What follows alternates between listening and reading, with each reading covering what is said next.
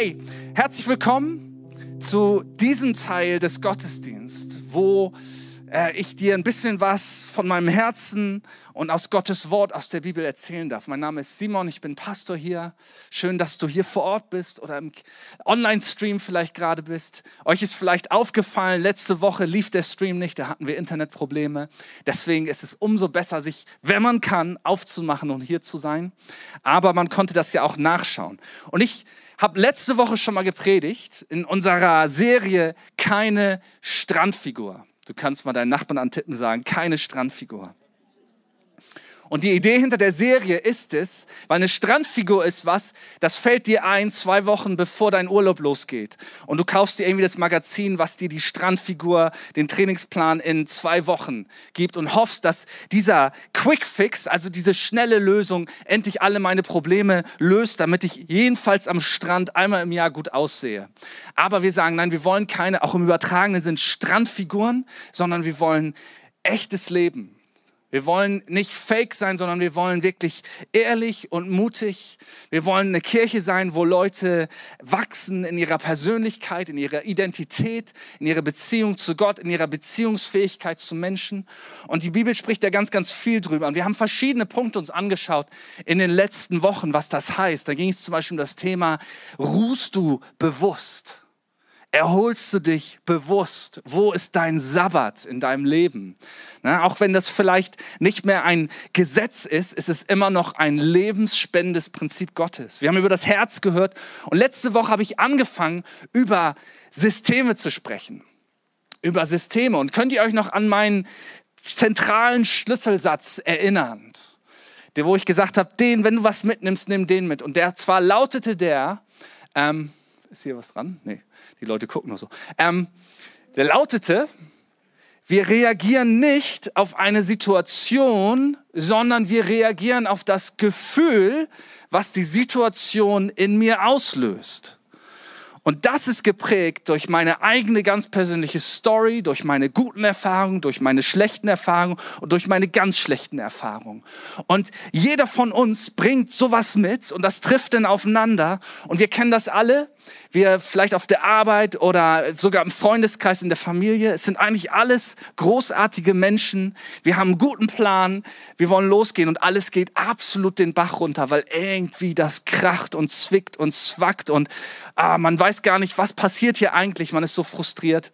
Und das ist ein Teil. Und ähm, ich habe gesagt, schaut euch mal Jesus an, wie er äh, mit Menschen umgeht wie er in der Lage ist, Teil von den spannungsgeladensten Momenten zu sein, in denen er angegriffen wird, in dem ihm was vorgeworfen wird, wo er auf dem Präsentierteller vor allem ist und wie in der Lage ist, trotzdem komplett er selber zu bleiben, zu wissen, wer er ist und sich nicht zurückzusehen, sondern präsent zu bleiben präsent zu bleiben da drin. Und ich glaube, es gibt fast nichts Wichtigeres im Moment, in dieser Zeit, als Menschen in diesem Land, die trotz Spannung, trotz verschiedener Meinungen, Politik, Corona, ähm, Fußball, Bundesliga, whatever, in der Lage sind, total zu wissen, wozu sie stehen, wer sie sind, aber präsent und connected, also verbunden zu bleiben. Und das Ganze tun wir als Christen nicht auf der Basis von guten Erfahrungen, oder gutem Wissen oder Psychologie oder was auch immer. Das sind alles Dinge, die wir schätzen und wertachten, sondern aber die Grunderlage, auf der wir stehen, ist, dass Gottes Wort sagt, dass wir durch Jesus neue Menschen geworden sind. Und ich habe das so ein bisschen verglichen, wie dass Jesus uns dieses Riesengeschenk gibt, weil in dem Moment, wo wir sagen, Jesus, ich gebe dir mein Leben, nicht länger ich lebe, sondern Christus in mir, wie wir gehört haben. Jesus, ich bekenne meine Schuld und meine Sünde, die mich vom Gott im Himmel, der der Schöpfer von allem ist, trennt. Und du nimmst mir das und ich bin frei. Und ab jetzt bin ich neuer Mensch. Bam! Und ich habe dieses Riesenpaket wunderschön eingepackt, Riesenschleife obendrauf. Und die meisten von uns, inklusive so Profi-Christen wie mir als Pastor, haben dieses Paket unausgepackt liegen, feiern das auch ab, ne? wir gerade Lobpreis, Jesus, Halleluja, du bist der Beste. Aber manchmal vergessen wir, dass wir das auspacken sollen. Und wow, was ist da denn drin? Was ist das denn? Was mache ich denn damit? Und dass Jesus sagt, ey, das sind alles Dinge, die, die gehören zu dem, was ich neu gemacht habe an dir. Und ich bringe dir jetzt ganz liebevoll mit aller Zeit bei, was es heißt, in, diese, in dieses Neue hineinzutreten.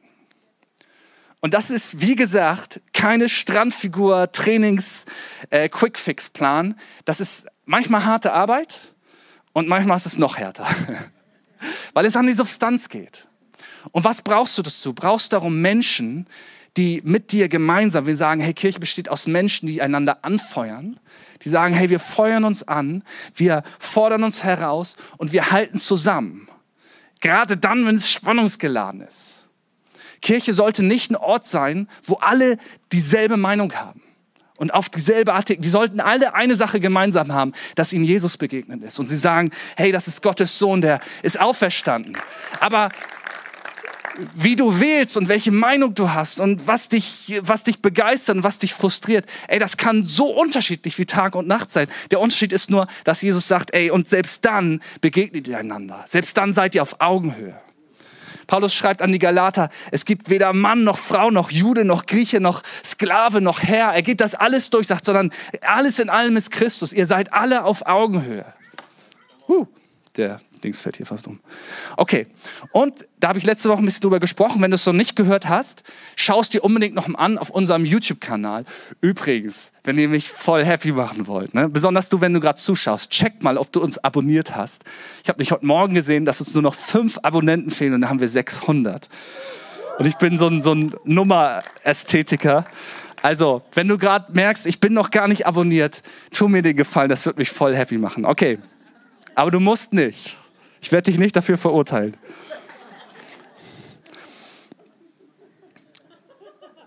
Paulus, einer der Hauptautoren im Neuen Testament, der die meisten Briefe da verfasst hat, spricht über diesen Unterschied vom alten zum neuen Menschen. Und was ich liebe daran, ich werde gleich was vorlesen darüber, ist eine längere Passage, ist, dass er nicht voraussetzt, in der Sekunde, wo Jesus in dein Leben gekommen ist, läuft alles dann ist alles super happy, super easy und dann warten wir nur noch so, surfen irgendwie auf die Endzeit zu, Jesus kommt wieder, ganz entspannt. Nein, sondern er spricht genau rein und sagt, ey, dieses, das ist ein gigantisches Spannungsfeld, weil es alles provoziert. Es provoziert meine innere emotionale Welt, meine Kultur, meine Herkunft, meinen sozialen Stand, mein Geschlecht, was auch immer vielleicht da reinspielt. Das ist in diesem Spannungsfeld drin und genau da möchte Jesus wirken. Also, ich lese euch einmal vor aus dem Epheserbrief, Kapitel 4, ab Vers 17. Hier schreibt Paulus. Ich will vor Gott bezeugen, dass ihr nicht mehr leben sollt wie Menschen, die Gott nicht kennen und deren Denken ohne Sinn und Ziel ist. Ihr Verstand ist verfinstert und sie sind von dem Leben, das Gott für sie hat, weit entfernt, weil sie von ihm nichts wissen wollen und ihre Herzen hart geworden sind. Merkt ihr, er redet hier über eine innere Realität ein, ein, ein unbewusstes Reagieren auf alles, was passiert. Kein Wahrnehmen davon, was innerlich abgeht. Ne, die Herzen sind hart geworden. Gleichgültig überlassen sie sich ganz ihren ausschweifenden Leidenschaften und suchen gierig nach jeder Art von Verlockung. Das klingt erstmal so hart und verurteilen. Aber hey, du kennst das. Wenn es dir schlecht geht, möchtest du irgendwas tun, dir, damit du dich besser fühlst. Und wenn du was gefunden hast, dann tust du mehr davon, weil das fühlt sich ja gut an. Und wenn du keine andere Möglichkeit hast, diesen Schmerz, der vielleicht da ist, diese Angst, die Frustration, der zu begegnen, dann sind das innere Leidenschaften, wo du gierig danach bist, dass sich das verändert. Also, das beschreibt er hier. Doch ihr, jetzt kannst du mal sagen, doch ich. Ey, das waren, glaube ich, drei Leute, Hammer. Also, doch ihr, doch ich doch ihr habt das Wesen von Christus anders erlernt. Huch, erlernt, wow. Ihr habt ihm doch zugehört und kennt die Wahrheit, die in ihm ist. Deshalb sollt ihr euer altes Wesen und eure frühere Lebensweise ablegen, die durch und durch verdorben war und euch durch trügerische Leidenschaften zugrunde richtete. Lasst euch stattdessen einen neuen Geist und ein verändertes Denken geben als neue Menschen geschaffen nach dem Ebenbild Gottes und zur Gerechtigkeit, Heiligkeit und Wahrheit berufen, sollt auch ihr ein neues Wesen annehmen. Das ist jetzt dieses, das war das Alte, wo ihr einfach nur wahllos rumgerannt seid und reagiert habt und getan und gemacht und erlebt habt. Jetzt habt ihr etwas Neues bekommen. Aber das ist ein Prozess, den lernt ihr von Jesus und ihr legt das Alte ab und zieht das Neue an. Und das ist nicht etwas, was einfach mal so passiert. Da gibt es Leute, die sind schon ein bisschen reifer, da dauert das ein bisschen kürzer. Und da gibt es Leute wie mich, ne, so mit 40 fängt man an, mal festzustellen, oh, ach so, nee, ach ja, okay. Ähm, lasst euch stattdessen einen neuen Geist geben und so weiter. Und jetzt, wie sieht das praktisch auf, aus? Hört auf zu lügen und sagt einander die Wahrheit, weil wir aufeinander angewiesen sind. Wow. Sündigt nicht, wenn ihr zornig seid und lasst die Sonne nicht über eurem Zorn untergehen. Gebt dem Teufel keine Möglichkeit, durch den Zorn Macht über euch zu gewinnen. Wie cool das hier steht, du darfst nicht zornig sein, weil sonst hätte ich schon verloren.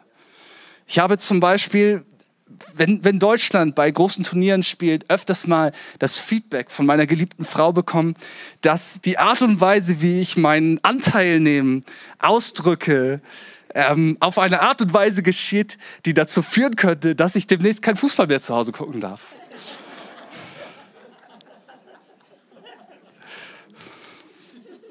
ihr, könnt das noch mal nachhören. Ich habe das ein bisschen, also genau, zorniger Mensch und so weiter. Okay, und jetzt geht's noch praktischer weiter. Wer ein Dieb ist, soll aufhören zu stehlen. Er soll seine Hände zu ehrlicher Arbeit gebrauchen und dann anderen, die in Not sind, großzügig geben.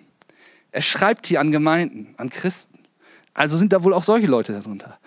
Verzichtet auf schlechtes Gerede. Ah, das auch noch. Na gut.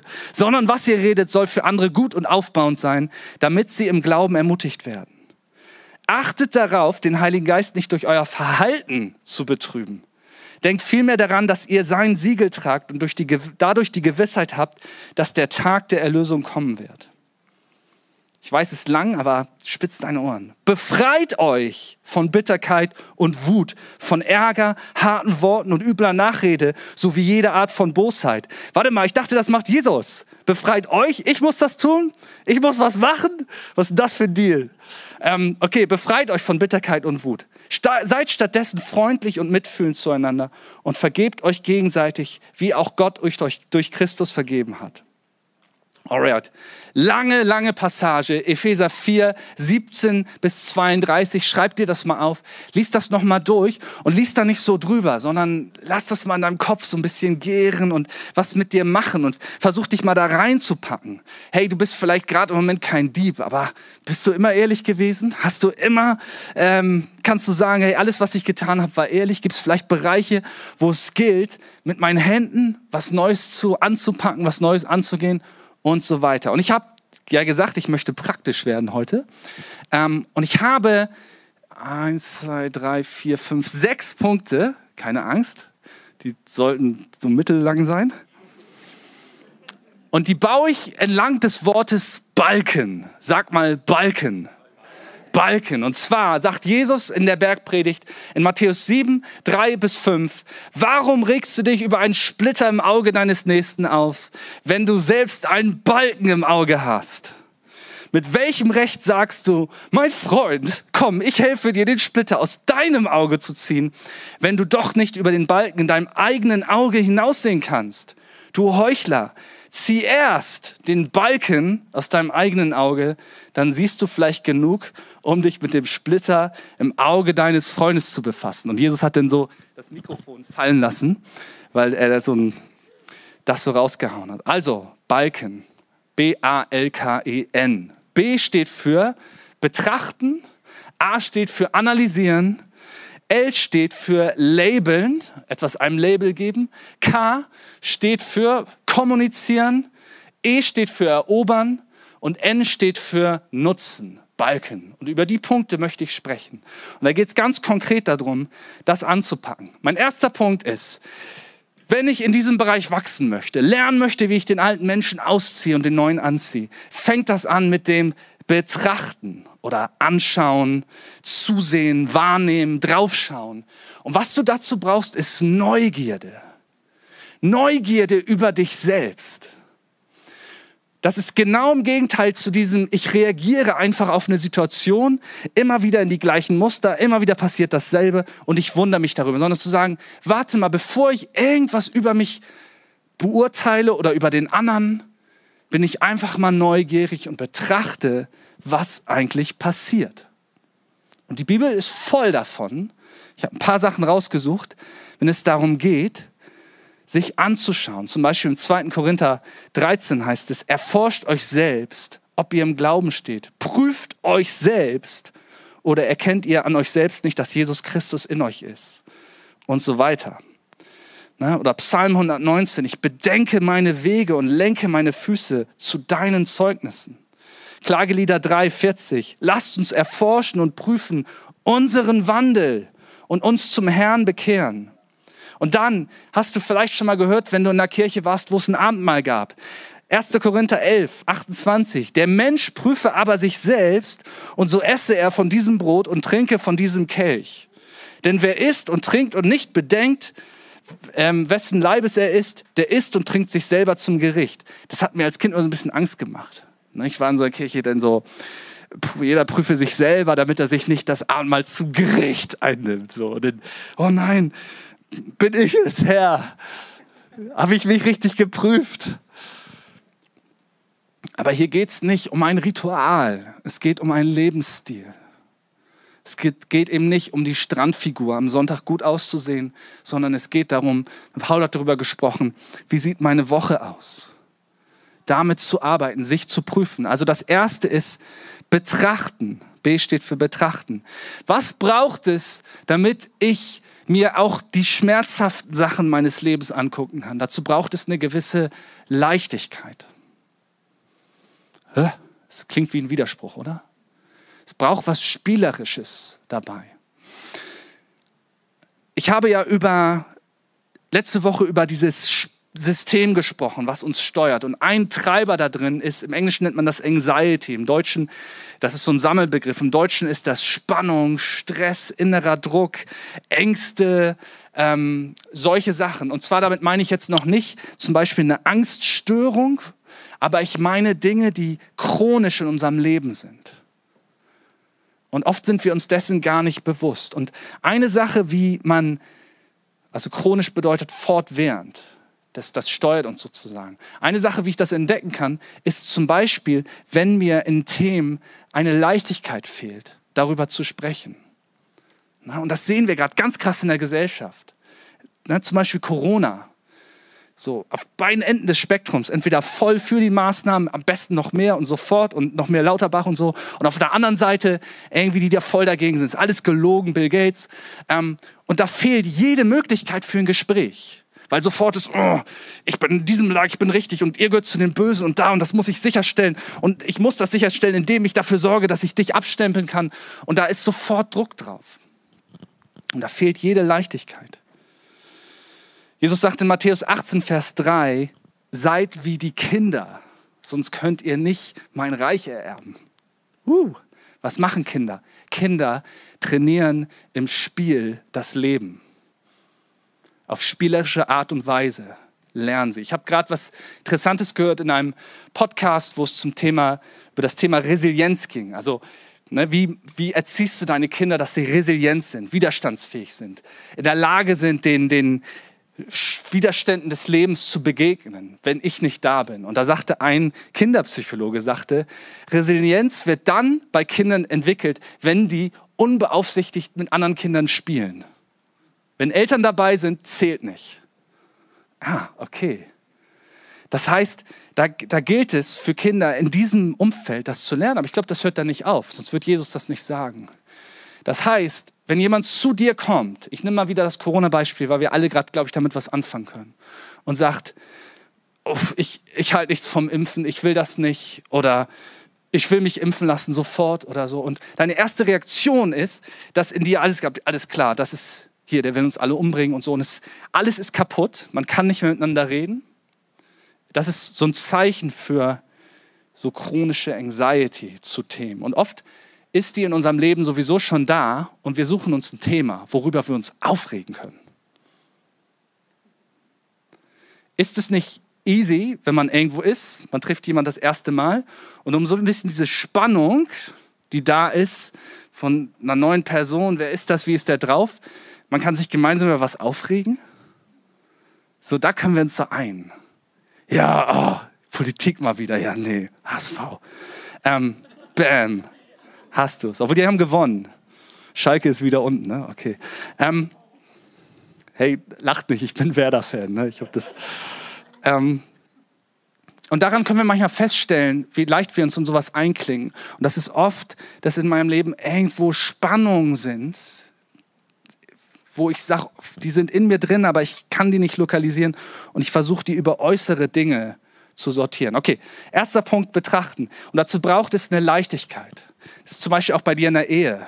Wenn du nicht sagen kannst, was du denkst, weil du Angst hast, was das auslöst, wenn ich erzähle, was ich denke, ähm, dann ist das oft ein Zeichen dafür, dass da nicht der Raum dafür ist, miteinander zu wachsen.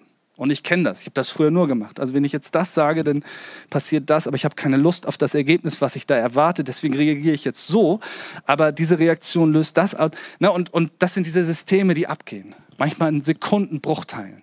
Manchmal ähm, wache ich morgens auf und nur so der, der Sound im Haus. Ich kann das gar nicht beschreiben. Ich weiß, ah, Lilly ist vielleicht mit dem falschen Fuß aufgewacht oder umgekehrt. Und dann kann ich jetzt aufstehen und sofort darauf reagieren, was das bei mir auflöst. Schon wieder ist die schlecht drauf und, das ganze Ding platzt. Ist natürlich ein rein hypothetisches Beispiel, wie ihr euch vorstellen könnt. Ähm, oder auch umgekehrt. Der zweite Punkt, ne, betrachten, ist analysieren. Eine, ein, ich, eines der beeindruckendsten Gespräche habe ich mit meinem alten Freund gehabt äh, den ich so aus, aus Punk-Zeiten noch kenne. Ähm, wir sind irgendwie unabhängig voneinander Christen geworden und, und mit dem saß ich Jahre später mal und wir reden so über das Leben und er erzählte mir, sagt, ey, weißt du was, ich führe gerade Buch über meine Emotionen. Und das war so jemand, der, ne, das wäre das Letzte, was du dir hättest vorstellen können. Das hat mich so beeindruckt, weil er sagte, ich habe festgestellt, ich weiß oft gar nicht, was in mir abgeht.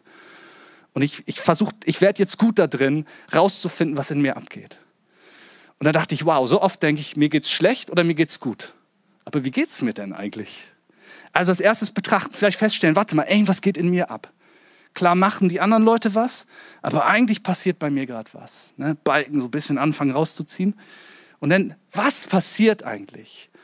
Was dieses Analysieren, ne? zum Beispiel ähm, die Verse, die ich vorgelesen habe, ich bedenke meine Wege, Psalm 119, ne, oder Klagelieder 3. Lasst uns erforschen und prüfen unseren Wandeln und uns zum Herrn zu bekehren. Ich habe festgestellt, dazu braucht es Gemeinschaft. Da passiert was, wenn ich mit jemandem die Freiheit habe, einfach darüber reden zu dürfen, wie es mir gerade geht. Weil manchmal fange ich an und denke, mir geht's so und so. Und während ich rede, stelle ich fest, ey, warte mal, warte mal. Und sobald ich Sobald ich rausgefunden habe, was eigentlich in mir abgeht, verändert sich die ganze Sache. Ich habe eine neue Freiheit zu sagen, wie will ich damit umgehen. Ähm, ich habe letztens was festgestellt über mich selber, was mich schon ein bisschen schockiert hat, wo ich manchmal denke, bin ich so einfach gestrickt.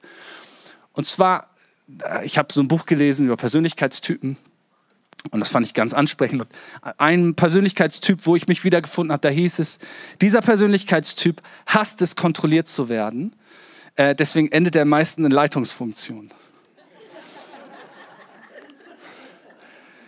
Und ich habe diesen Umstand, dass ich es hasse, kontrolliert zu werden, und das muss ich nur ein bisschen so anfühlen, und da reagiere ich drauf, habe ich an so vielen Orten entdeckt. Und ich bin schockiert gewesen. Soll ich euch einen der peinlichsten Momente äh, erzählen? Da bin ich mit einem Mietwagen, ein viel neueres Modell als meines, auf der Autobahn gefahren und der hat einen Spurassistent und einen Bremsassistent und ein was weiß ich nicht alles und greift mir in mein Fahren ein. Ich bin so sauer auf dieses Auto geworden. Was fällt diesem Auto ein? Und ich dachte, ah, bin ich so einfach geschreckt. Aber hey, cool. Mann, der Hammer. Jetzt kann ich mich niedermachen und sagen, äh, das ist das. Oder ich kann sagen, cool, ich habe was rausgefunden darüber. Und jetzt habe ich plötzlich die Macht zurückbekommen, zu entscheiden, wie ich damit umgehen will. Balken, bisschen weiter, wir kommen zum L, das steht für Labeln. Ein Label ist eine Etikette auf was drauf. Das gilt es etwas einem Namen zu geben. Der erste Auftrag, den Adam von Gott bekommt, nachdem er sagt, äh, macht euch die Erde untertan, herrscht über diese Schöpfung, die ich geschaffen habe, in die ich euch hineingestellt habe. Das erste war es, er sollte jedem Tier einen Namen geben. In dem Moment, wo du den Tieren in deinem Leben einen Namen geben kannst, bekommst du Autorität darüber. Und so oft kommen wir gar nicht an diesen Punkt, weil wir nur reagieren und reagieren und reagieren. Aber plötzlich, wenn du sagen kannst, ach, warte mal, guck mal, da reagiere ich auf Kontrolle. Ist das wirklich die Kontrolle? Nein, die fühlt sich nur so an. Das heißt, ich kann mich entspannen, ich kann mich entspannen. Wow, cool. Dieser Tag ist viel besser gelaufen als sonst.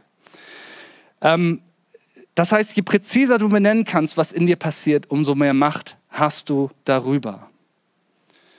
Und auch dazu braucht es Gespräch. Austausch miteinander. Dafür braucht es Freunde, die ehrlich zu dir sind. Was mir zum Beispiel total hilft, ist, das mache ich im Moment nicht, aber ich eine Zeit lang sehr konsequent gemacht, dass ich äh, sozusagen ein Tagebuch geschrieben habe. Und ich habe nicht irgendwie gesagt, das oder das schreibe ich auf, sondern ich habe einfach nur geschrieben, was in meinem Kopf war. Einfach nur so ein Gedankenstrom. Und dann habe ich es mir durchgelesen und das war interessant manchmal, was dabei rauskam. Manchmal sind die Sachen in unserem Kopf kaum greifbar für uns, weil das so eingebaut ist in all die Gefühle und Emotionen, die das irgendwie verursacht, die dadurch verursacht werden. Aber sobald ich das mit jemandem besprechen kann oder selbst manchmal einfach nur das zu lesen, das hat in mir automatisch Gebet geweckt. Ich dachte, ach Jesus, krass, siehst du, ich glaube, das geht in mir ab und so. Und ey, was denkst du denn dazu? Und hey, wie, was sagt dein Wort dazu? Und plötzlich habe ich die Freiheit darüber, damit umzugehen. Okay. Und schön wäre es für jemand wie mich, der Harmonie liebt, wenn es da stehen bleibt. Aber wir sind leider erst beim L des Balkens angekommen. Also das Ding ist so halb raus. Ähm, und der nächste Buchstabe ist das K und das steht für kommunizieren. Wie ich vorgelesen habe aus Epheser 4 zum alten und neuen Menschen, da sagt er, als es praktisch wird, hört auf zu lügen und sagt einander die Wahrheit, weil wir aufeinander angewiesen sind. Sagt einander die Wahrheit. Hier geht es nicht ums richtig Denken oder das gut meinen, sondern was geht wirklich in mir ab? Und das teile ich mit. Und das hat zum Beispiel in meiner Ehe eine Riesenqualität zu geben, gerade manchmal, wenn es echt abging und wir uns streiten, Spannung da ist, sagen zu können, pass auf, ich glaube, das geht gerade in mir ab. Und dann sagt dein Partner, ja. Und weißt du was? Und das geht dann bei mir ab. Und plötzlich ist es nicht mehr ich gegen dich, sondern wir beide gegen das Problem. Und Einheit kommt zurück. Und Macht kommt zurück. Und Entscheidung, gemeinsam vorwärts zu gehen, kommt zurück. Und dann geht es da weiter, ne, beim Epheser 4, 26. Sündigt nicht, wenn ihr zornig seid und lasst die Sonne nicht über eurem Zorn untergehen. Und das Spannende ist, das Wort für Zorn ist hier Paragizio. Para bedeutet neben, über, unter oder kann sogar unnatürlich, also es ist irgendwie von parallel, das ist nicht genau das Ding, sondern es, das ist irgendwie woanders gelagert. Und Gizio ist Zorn, Wut oder wütend und provoziert zu sein. Man kann es übersetzen mit unterdrücktem Zorn. Uh. Sündigt nicht, wenn ihr euren Zorn unterdrückt. Und lasst die Sonne nicht über eurem Zorn untergehen. Das heißt, hier geht es darum, das rauszulassen. Und manchmal hat man Angst davor zu sagen, boah, wenn die Leute wirklich wüssten, was ich ganz ehrlich denke, dann würden die mich hassen oder würden mich. Aber ich möchte dir sagen, hey, hier ist ein Ort, weil wir alle, wir alle sind Sünder. Keiner von uns kann vor Gott sagen, ich bin der, das, wir alle brauchen seine Gnade und Vergebung. Und wir alle sind herausgefordert, das zu geben. Wenn es irgendeinen Ort geht, geben sollte, wo das Platz hat, dann ist es hier. In Sprüche 29 heißt, heißt es, ein zorniger Mensch fängt überall Streit an und ein wütender Mensch verstrickt sich in alle möglichen Sünden. Und ich kenne das aus, eigenem, aus meinem eigenen Leben, dass ich versucht habe, die Dinge zu unterdrücken. Und manchmal auch noch versuche, weil ich will das ja nicht. Das ist anstrengend und das ist herausfordernd und ich, ich will auch so nicht sein. Das kriege ich schon hin. Aber Heilung und Freiheit und unsere Autorität zurückbekommen wir dann, wenn wir anfangen, dem einen Namen zu geben und das auszusprechen und Jesus damit einzuladen und mit anderen zusammen uns das anschauen. Okay, kommunizieren. Das nächste ist E und das steht für erobern. Jetzt heißt es, das zu nehmen und damit neues Land zu erobern. Weil eine Sache ist es zu verstehen, zu lernen, damit umzugehen. Jetzt gilt es zu erobern. Im Jakobusbrief heißt es, seid Täter des Wortes, nicht nur Hörer. Und Wer von euch so ein bisschen einen therapeutischen Background hat, kennt vielleicht kognitive Verhaltenstherapie. Da geht es um Denken, Fühlen und Handeln. Ne, das ist keine neue Sache, das gibt es schon lange. Hier geht es darum, das, was in uns Realität ist, dass das in unseren Alltag, in unser Handeln einbricht, weil dieses Handeln nicht nur von uns ausgelöst wird, sondern auch wieder ein Feedback zu uns gibt. Im Negativen, im RTF arbeiten wir damit, es, gibt es zum Beispiel Scham, Angst, Kontrolle. Du hast ein traumatisches Erleben gehabt, ne? das hat eine Scham ausgelöst, das hat Angst in dir ausgelöst und diese Angst hat zur Folge, dass du kontrollierst, dass das mir nie wieder passiert. Und selbst wenn mich das einsam verlassen und, und, ähm, und mir sonst wie schade, das lasse ich nie wieder zu. Das, das passiert, das geht in uns ab. Das heißt aber, wir müssen das wieder umkehren.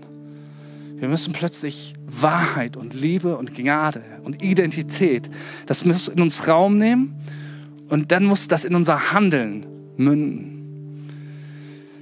Ähm, ne, in Galater 5 werden die Früchte des Geistes beschrieben. Die Frucht aber des Geistes ist Liebe, Freude, Friede, Geduld, Freundlichkeit, Güte, Treue, Sanftmut, Keuschheit und so weiter und so fort. Und das Früchte sind Dinge, die werden sichtbar die reifen. Die sind ganz klein manchmal und dann reifen die. Und das muss gepflegt werden und geerntet werden. Und dann kann das genommen werden. Das heißt, es gilt, das zu erobern. Und ich möchte euch sagen, Leute, wenn du das nicht mitbekommen hast, Jesus spricht in der Bibel von einem Gleichnis, wo Leute, der eine kriegt fünf Talente, das war eine Währung sozusagen, der andere drei und einer nur eins. Und manche von uns haben in diesem emotionalen Bereich nur ein Talent mitbekommen. Und die Versuchung ist, das zu vergraben. Aber nimm das und mach da Gewinn mit. Das ist ein bisschen wie, man fängt an, das erstmal ins Fitnessstudio zu gehen. Sorry, du musst die pinken Hantel nehmen. Du kannst noch nicht die großen Hantel von den Jungs da hinten nehmen oder den Mädels. Du musst die kleinen Hantel nehmen und übst das in den kleinen Sachen. Aber du wirst nach und nach stärker werden. Weil vergiss nicht, das ist dir schon längst gegeben. Das ist schon in deinem Geschenk drin. Das musst du dir nicht verdienen oder erkaufen. Aber du darfst lernen, es zu leben erobern. Und der letzte Buchstabe, das N beim Balken, ist es, das zu nutzen.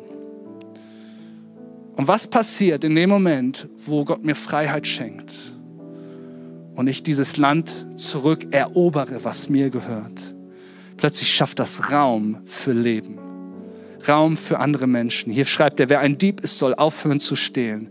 Er soll seine Hände zu ehrlicher Arbeit gebrauchen und dann anderen, die in Not sind, großzügig geben.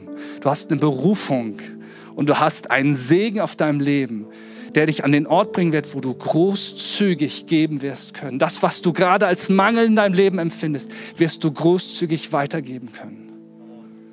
Das wirst du Menschen, die in Not sind, geben können. Und dann heißt es, sei stattdessen freundlich und mitfühlend zueinander. Und ich sage dir eins, manche Leute halten sich für die liebsten, nettesten Menschen der Welt. Aber du kannst erst wirkliche Empathie haben, erst wirklich mitfühlend sein, wenn du verstanden hast, was in dir abgeht. Viel zu oft ist unsere Freundlichkeit, unsere Hilfsbereitschaft, manchmal auch unser Urteilen eigentlich ein Versuch mit dem, was das in mir auslöst, umzugehen. Aber in dem Moment, wo ich gelernt habe, und das sieht man bei Jesus so, ey, der ist nicht mehr mit sich beschäftigt. Er weiß, wer er ist. Er weiß, wer sein Vater ist. Er weiß, was sein Auftrag ist, was seine Berufung ist. Er weiß, was wichtig ist im Leben. Und er kann ganz präsent für Menschen sein. Für Reiche, für Arme, für Kranke, für Gesunde, für Betrüger, für Notleidende. Er ist präsent für diese Menschen. Und die können nicht genug von ihm kriegen die können nicht genug von ihm bekommen.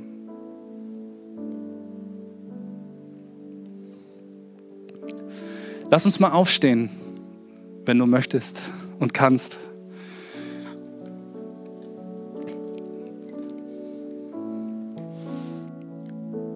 Mein Traum ist immer, dass Gemeinde ein Ort ist, wo wir nicht nur eine Begegnung mit Jesus haben, sondern diese Begegnung mit Jesus uns so verändert, dass es ein Reichtum in uns erzeugt, dass wir großzügig geben können.